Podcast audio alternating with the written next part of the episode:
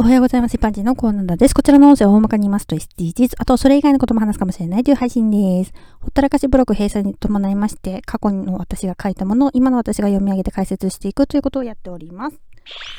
題名はリスクについて読みます。1日店を貸し出し、お店を出す体験ができるところが増えております。絵文字。ワンデーシェフで蕎麦屋をやるという人が店の宣伝をしていたのですが、前日になってインフルエンザになったからできないという話になりました。絵文字。そこでリスクの話になりました。まさに想定していなかったことが起こる可能性があるということですね。汗マーク。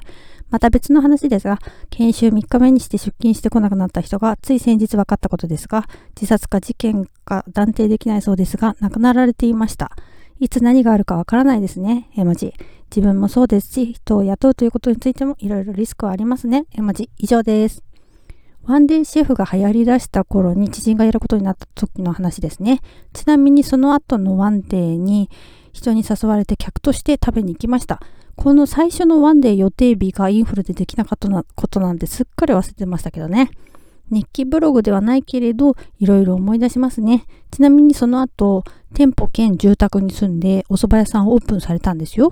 そして別の話、これ全然記憶にないし思い出せないんですけど、どこの会社で働いてた時なのか、何の研修か、誰誰っていう感じで自殺か事件って結局どっち何にも思い出せない。ああ、わからないです。